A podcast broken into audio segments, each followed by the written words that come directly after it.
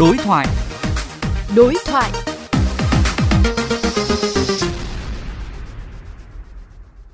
Thưa quý vị và các bạn, như VOV Giao thông đã đề cập, người bị nhiễm F0, F1, người sống trong các khu vực giãn cách xã hội đối mặt với rất nhiều áp lực về tâm lý, rất dễ rơi vào trầm cảm.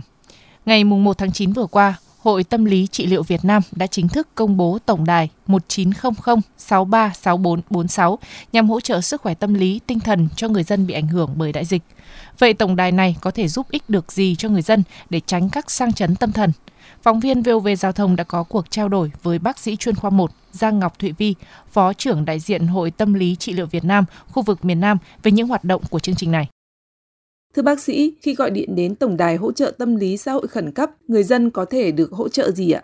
Trong cái chương trình này thì mình chia làm hai nhóm để hỗ trợ. Thì nhóm đầu tiên mình gọi là cái nhóm hỗ trợ tâm lý liên quan mùa dịch.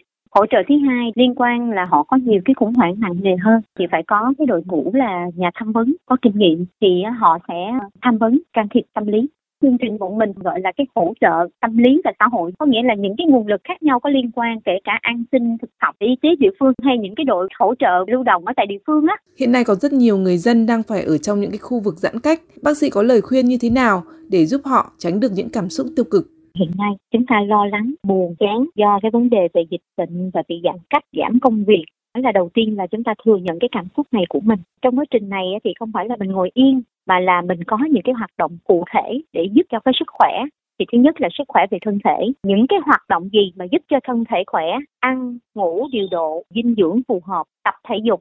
Thứ hai là nói về sức khỏe tinh thần thì nó liên quan rất là nhiều là chúng ta tìm đến những cái gì mà nó mang cái tính vui vẻ tích cực lạc quan chút. À, ví dụ ngay cả coi cái thông tin về dịch bệnh cũng vậy coi một lần cũng được vài ba ngày coi cũng được. Thường xuyên mình gọi điện cho người thân hoặc là người trong nhà có sống cùng thì mình quan tâm lẫn nhau. Ngay cả mình có thể vào những cái hội nhóm á trồng cây nè vẽ hình nè rồi theo thùa đó. Và phần cuối cùng là liên quan đến cái trí thì mình có những cái hoạt động học hành ba cái tâm cái thân và cái trí làm sao cho nhiều cái hoạt động mà nó quân bình và phù hợp với hoàn cảnh của mình. Xin cảm ơn bác sĩ.